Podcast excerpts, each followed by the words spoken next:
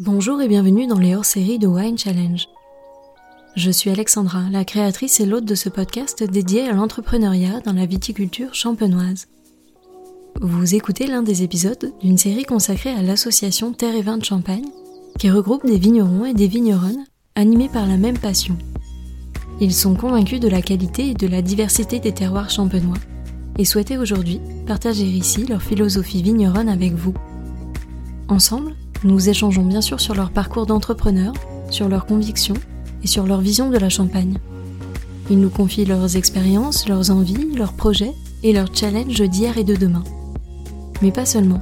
En effet, cette série est née de la volonté de garder ce lien avec vous, épicuriens et passionnés unis autour du vin, en imaginant un terre et vin sonore à défaut de pouvoir vous retrouver pour un moment de convivialité à l'occasion de la dégustation printanière Terre et Vin de Champagne. Les portraits des membres de l'association vous seront donc proposés chaque lundi jusqu'à la fin de la saison 2 de Wine Challenge. Mais avant de faire place à l'épisode du jour, et si ce n'est pas déjà fait, je vous invite à écouter les épisodes dédiés à la dégustation de leur vin clair de l'année, afin de prolonger le voyage au cœur des terroirs champenois. Alors sans plus tarder, je vous propose de nous arrêter à Buxeuil pour y retrouver Vincent Couche, et je vous souhaite à toutes et à tous une très belle écoute. Bonjour Vincent. Bonjour Alexandra. Merci d'avoir accepté l'invitation au micro de Wine Challenge, je vous souhaite la bienvenue. Avant de parler de votre philosophie vigneronne, je vais vous laisser parler du domaine de la façon dont vous le souhaitez. Donc mon domaine est un petit peu atypique ou très atypique. Je suis situé dans la côte des Bars, donc à Buxeuil, et j'ai la particularité aussi d'avoir une partie de mon vignoble sur la commune de Mongueux, à côté de Troyes, 3 hectares de chardonnay, d'un seul tenant.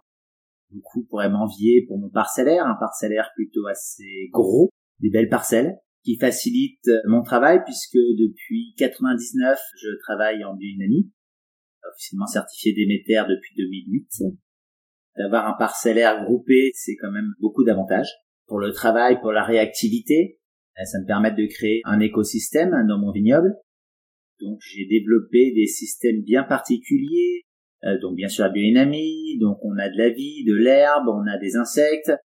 Je travaille aussi avec mes animaux dans les vignes. J'ai développé une, vieille race de moutons qui s'appelle la Shropshire, une vieille race de poules qui s'appelle la Flèche. Et depuis deux, trois ans, j'installe des fruitiers euh, dans mon vignoble des vieilles variétés de pommes, de pommes à cidre, de pêche, de pruniers, de néfliers, de cognaciers. Voilà, on se fait plaisir. Pour travailler en biodiversité, en équilibre dans le vignoble, j'ai aucune limite. C'est un vignoble existant qui se transmet et qui se divise au fur et à mesure des générations. Mais on pourrait dire qu'aujourd'hui, c'est pas euh, l'héritage de ce vignoble qui fait le vignoble. J'ai 25 ans de vendange déjà derrière moi. J'ai commencé à 19 ans. Le vignoble n'a plus rien à voir il a quasiment fait x3. La partie biodynamie, environnementale, agroforesterie, ça n'a rien à voir avec l'histoire. Donc, c'est vrai que je suis pas trop dans la démarche de l'héritage. Je suis beaucoup plus, on va dire, un entrepreneur qui a créé de son vivant avant d'avoir surtout hérité. Comment se passe le travail sur le domaine? Est-ce que vous travaillez en famille? Alors aujourd'hui, je suis le patron de mon domaine depuis 25 ans. Il y a eu un peu de travail familial avec ma mère qui est officiellement retraite, mais toutes les décisions ont toujours été prises par moi, ce qui, bien sûr, peut créer quelques heures quand décidez des choses à moins de 20 ans, et surtout des choses qui n'étaient pas en adéquation avec le reste du milieu viticole il y a 25 ans. Et justement, comment arriver à trouver une place sur un domaine? Comment parvenir à soumettre ses propres idées lorsqu'on sort tout juste de l'école? Je pense qu'il faut avoir une très, très grosse personnalité. Je pense que c'est mon cas. Il faut se battre. Il faut rien lâcher. Comment pourriez-vous décrire votre vision vigneronne aujourd'hui? Alors, ma particularité, c'est que j'ai une formation bourguignonne. J'ai cinq ans d'études à Beaune. Donc, j'ai une vision du vin qui n'est pas du tout euh, champenoise. Je fais du vin. Le plus gros mot écrit sur un bouchon de champagne, c'est vin. On oublie peut-être de temps en temps qu'on produit du vin. Il s'avère qu'après, il y a une champagnisation. Donc, euh, ça s'est fait naturellement. Et puis, je n'ai pas de mentor, j'ai eu la chance d'avoir personne qui me dise mes limites, me dire ça c'est pas bien, euh, ah bah non, faut pas faire comme ça. Donc sans limite, on avance. On se prend de temps en temps euh, les pieds dans le fil, puis on se redresse et puis on avance.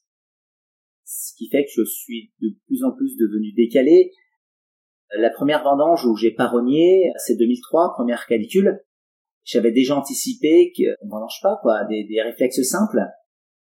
La manière où je travaille, j'ai passé beaucoup, beaucoup, beaucoup de temps dans l'observation et du bon sens. Avant que les salariés partent en vacances, on leur fait pas faire les côtés. J'ai laissé pousser, pousser, pousser, et mis mes raisins à l'ombre. Et 2003, euh, j'ai la même maturité qu'en 2002 ou en 2004. Et j'ai autant d'acité. 2003, pour moi, c'est un des millésimes révélateurs de mon audace, de cette vision différente. Quand je les goûte, j'ai l'impression de les avoir fait il y a que quelques années, quoi, et ça fait bientôt 20 ans. Donc c'est vrai que c'est des jolis défis. Donc dès le départ, j'ai fait la différence en étant ordinaire, on va dire ça comme ça.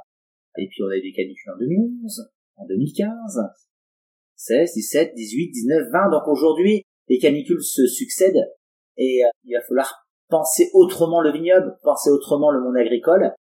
Et vu que j'ai pas nuits, voilà, j'ouvre l'agroforesterie, des arts de l'ombre, des corridors de biodiversité pour les oiseaux, pour les insectes. On gère une vigne comme on gère un enfant. C'est-à-dire qu'il n'y a pas de règles, elles sont toutes différentes, et on n'intervient pas sur une vigne, on l'accompagne. Que retenez-vous des stages que vous avez pu faire durant votre parcours de formation? Alors, pendant que j'étais à Beaune, mes stages ont été en Allemagne, sur la Moselle allemande, donc, euh, où il y a des treuils pour euh, promener les raisins, où on travaille euh, dans des conditions très difficiles.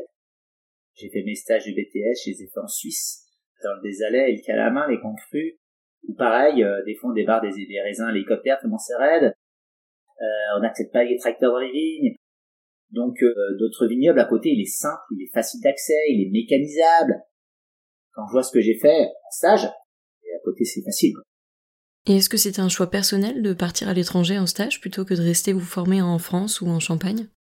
Oui, c'était vraiment un choix. J'aime me mettre peut-être en difficulté. J'aime repousser mes limites. Euh, je pense que je suis un combatif. Euh, la seule chose, c'est que vu que je parle très mal anglais, euh, j'avais choisi la Suisse romande, c'était plus simple pour moi. Vous est-il arrivé par le passé ou vous arrive-t-il encore aujourd'hui de douter? Ça paraît peut-être prétentieux, mais je dirais que non, parce que je ne fais jamais rien par hasard, tous mes dossiers sont travaillés, je ne fais pas des essais. En général, c'est sur l'ensemble de l'exploitation, parce que ça a été réfléchi, compensé, observé, et que dans tous les cas, je connais d'abord le résultat. Mais souvent, c'est pas moi qui le décide, c'est juste la nature qui m'a donné des signes. Et je les ai juste observés, regardés, et je dis, bah, bien sûr, c'est évident. Donc, il n'y a pas de doute quand c'est comme ça. Aujourd'hui, vous avez fait le choix, donc comme vous disiez, de passer par une certification. Qu'est-ce que vous pourriez dire ou conseiller aux vignerons et vignerons qui se questionnent à ce sujet aujourd'hui? Je pense que c'est compliqué de dire aux gens euh, allez-y. Ça doit venir de soi. On n'est pas obligé de se faire labelliser pour euh, travailler en biodynamie. J'ai pratiqué, on va dire, pendant presque dix ans avant de passer officiellement la certification. La certification est venue juste d'un petit coup de pouce de la nature encore, en me disant euh, Vincent, euh, t'en fais pas assez. Pourtant, je la pratiquais, mais je l'ai pas certifié. Ce jour-là, je suis certifié. L'exemple, est simple. J'ai toujours appris à l'école d'avoir euh, des vignobles espacés de plusieurs kilomètres. Donc, mon vignoble sur Buxeuil et de Mongueux, il y a 50 kilomètres.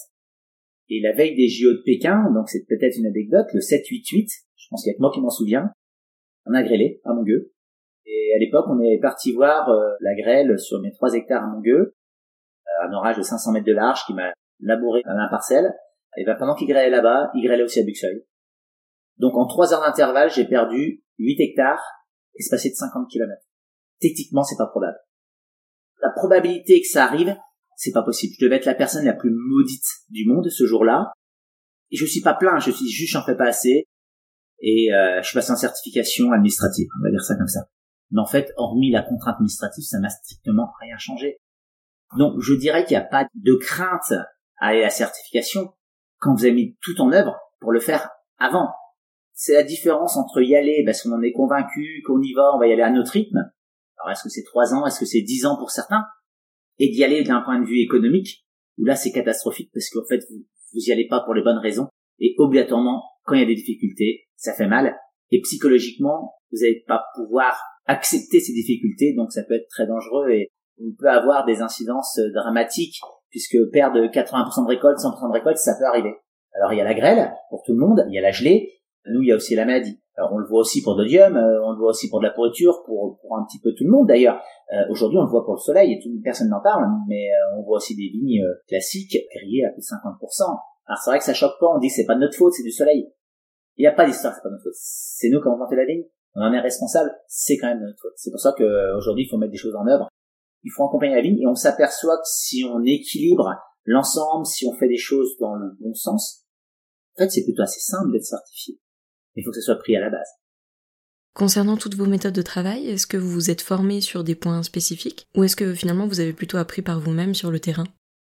Alors je me suis formé euh, sur la bio, la biodynamie, j'ai fait un peu d'agroforesterie, c'était plus agricole, mais euh, les systèmes que je mets en place souvent sont uniques puisque c'est une accumulation d'expériences, d'observations que je compile et je l'adapte à mon milieu et à mes besoins. C'est compliqué de dire il faut faire comme ça. Il ne faut pas, dire fais comme ça chez toi. C'est pas possible. Chez toi, c'est pas comme chez moi. Donc ça ne marche pas. Parce que c'est le, détail, c'est l'infiniment petit qui fait la différence. Et euh, ce qui marche à Buxeuil ne marche pas forcément à Mongueux, ne marche pas forcément à Reims ou au ministère Roger. Et ça, faut en être conscient. On n'a pas les mêmes sols, on n'a pas les mêmes parcelles. Les parcelles n'ont pas le même historique. On n'a pas les mêmes pluviométries, on n'a pas la même rétention. Donc, il faut surtout pas donner de leçons. Surtout pas. Peut-être la chose que je pourrais dire, c'est il ne faut pas écouter bêtement même des formateurs. Nos formations, elles sont là pour nous ouvrir, nous donner des capacités à prendre ses propres décisions, à prendre ses propres observations. Mais là-bas, je dirais surtout, prenez le temps d'observer. On regarde, on observe du bon sens, et puis allez à votre rythme, et ça marche tout seul. Quelle est la particularité des vins de champagne aujourd'hui selon vous? Alors je dirais que le champagne a une particularité très frustrante, à la fois c'est très excitant et à la fois c'est compliqué, puisqu'on vit toujours actuellement l'image de nos vins, l'image de notre maison, mais avec des choses qu'on a fait il y a 5, 10, 15 et voire 20 ans. Donc c'est frustrant, si on se dit mais c'est mieux encore ce qu'il est aujourd'hui. Et d'un autre côté, quand on voit comme c'est apprécié, quand on voit le niveau, on se dit mais alors, d'ici 5 à 10 ans ce qui va sortir, mais et ça c'est excitant, c'est génial. On se dit qu'il n'y a pas de limite. Quel est votre style de vinification et comment est-ce que vous travaillez en cuverie aujourd'hui? Mon style de vinification. Je vous dirais une phrase qui est plutôt bourguignonne que champenoise. Le vin se fait au vignes. La personne en cave, elle fait pas le vin. Elle est là pour l'accompagner, pour présenter le travail de la vigne au consommateur. C'est ça, la personne qui travaille en cave. Donc officiellement, je fais tout ça, puisque j'ai personne en cave qui décide pour moi, il n'y a pas d'analogue qui vient déguster, c'est juste mon palais, mes émotions les assemblages, ma stratégie. Depuis 2015, j'ai pas mis une goutte de soufre dans mes vins. Pareil, c'est pas moi qui ai décidé. C'est qu'au fur et à mesure, j'en ai mis un petit peu moins. Peut-être par fainéantise, tout simplement, je sais pas. En tout cas, je me suis aperçu que mes vins avaient de moins en moins besoin. Et ça se passe très très bien. Et, je dirais que le, plus beau compliment euh, aujourd'hui chez moi, c'est qu'un consommateur goûte le vin, on parle ni du soufre, ni de dosage, ni du fût. Parce qu'une bouteille, c'est des émotions, c'est des styles. On s'en fout de savoir si c'est dosé en extra brut, en brut, un non dosé, euh, s'il y a eu 15% de fût, s'il y a eu 20, si c'est un 100% fût, s'il y a une micro-dose de soufre, s'il y en a un peu plus. Tant qu'il y a l'équilibre, tant qu'il y a l'émotion, tant qu'il y a le style, on achète de l'émotion. C'est ça le champagne, il faut pas l'oublier. Donc ma vinif, elle est comme un peintre. On peut avoir les mêmes, ou un musicien, les mêmes notes, les mêmes peintures, donc les mêmes cuves, les mêmes fûts deux personnes dans la cuverie ne feront pas le même assemblage. Donc, un assemblage doit être fait par le vigneron, celui qui a décidé aux vignes. C'est lui qui va quand même décider. Alors, il va décider par ses émotions, mais je la sens pas en une fois. Je, je, goûte régulièrement tout au long de l'année, sur plusieurs années. Il y a des choix plus ou moins stratégiques. Il y a des choix de logique. Il y a des choix de bon sens. Il faut accepter de pas vouloir mettre tout en bouteille tout le temps. Puis on a des surprises. On dit tiens ça, ça, ah bah tiens, ah j'avais pas pensé s'arrêter là. Bon bah des fois c'est ce qui peut permettre de créer soit une nouvelle cuvée ou se dire tiens les prochaines pourquoi pas? C'est ça la personne qui encave son rôle. Alors il s'avère que moi je fais tous les rôles, de la vigne à la cave, au commerce, à tout. Donc c'est génial. Moi j'adore mon métier, euh, je le changerai pour rien au monde. Et quelle définition vous pourriez faire de l'entrepreneuriat aujourd'hui? L'audace, rien lâcher, être ambitieux, croire en l'avenir. C'est tout ça. Il n'y a pas de mauvais moments il n'y a pas de mauvaise passe. Il faut apprendre des difficultés pour être meilleur. Pour moi, c'est ça, chef d'entreprise aujourd'hui. Je crois que j'ai quasiment 10 métiers. Éleveur. Je suis producteur d'électricité puisque ça fait 15 ans que je fais du photovoltaïque. Je fais mes alcools, parce que je fais mes ratafia, négociant d'alcool. J'ai un domaine en Bourgogne. J'ai une forêt, donc je suis sylviculteur. Il y a plein de facettes, parce qu'un entrepreneur, il doit pouvoir aussi être capable de toucher un peu à tout. Il y a ce monde de la finance qui compte aussi. Hein. On a un devoir envers nos salariés, envers les personnes qui travaillent pour nous, d'une sécurité d'emploi, d'une sécurité alimentaire. C'est ça un entrepreneur. C'est quelqu'un qui doit amener de l'espoir dans son équipe. Un entrepreneur, c'est pas quelqu'un qui est attentiste. C'est quelqu'un qui est dynamique, qui est percutant. C'est ça un entrepreneur. En France, des fois, on a un petit peu de mal avec ça. Moi qui parle pas anglais, qui n'étais pas spécialement US, j'y vais quand même régulièrement, on a des visions euh, totalement différentes de l'entreprise. Quelqu'un qui réussit euh, dans d'autres pays, euh, on en est fier. Ce qui est un petit peu dommage en France, quelqu'un qui réussit, on a tendance à le jalouser. Et comment est-ce que vous avez appréhendé la partie management des équipes sur le domaine? Ça s'est fait progressivement puisque le vignoble s'est développé tranquillement, il va encore énormément se développer. Je pense développer le vignoble à peu près de x2 d'ici 2025. Donc il y a besoin de recrutement, de gens compétents. Je crois énormément à la jeunesse. Là, l'équipe, j'ai fait quelques embauches et c'est des jeunes de 19-20 ans. Dans de la jeunesse, il y a de la fougue, il y a, il y a de l'arrogance, il y a de la volonté de réussir, de montrer qu'on est capable. Il y a de l'insouciance et j'aime ces choses-là. J'aime quelqu'un qui au pire me montre que je peux compter dessus. À l'inverse, ce que je vais pas aimer, c'est quelqu'un qui a l'impression de tout savoir. Avant de conclure cet entretien, juste deux questions en lien avec votre parcours de dégustateur. Et la première, quelle est votre plus belle expérience de dégustation, tout vin confondu? Un vieux mi-sec de chez Beaufort, je crois que c'est un 88, qui pousse aussi les codes, qui, montre qu'il n'y euh, a pas d'histoire de antidosage. Et quelle est la dernière bouteille de vin que vous ayez ouverte? Chablis premier cru de mon domaine de 2011 qu'il avait de mon fils. J'ai pour habitude de laisser le mot de la fin à mes invités. Donc, quel pourrait être celui qui résume le mieux votre état d'esprit du moment? Croire en l'avenir. Eh bien, merci beaucoup, Vincent. Bonne continuation à vous dans vos projets et à bientôt. Au revoir. Merci à toutes et à tous d'avoir écouté cet épisode. J'espère vraiment qu'il vous a plu et qu'il vous a donné envie d'en savoir plus sur l'invité du jour.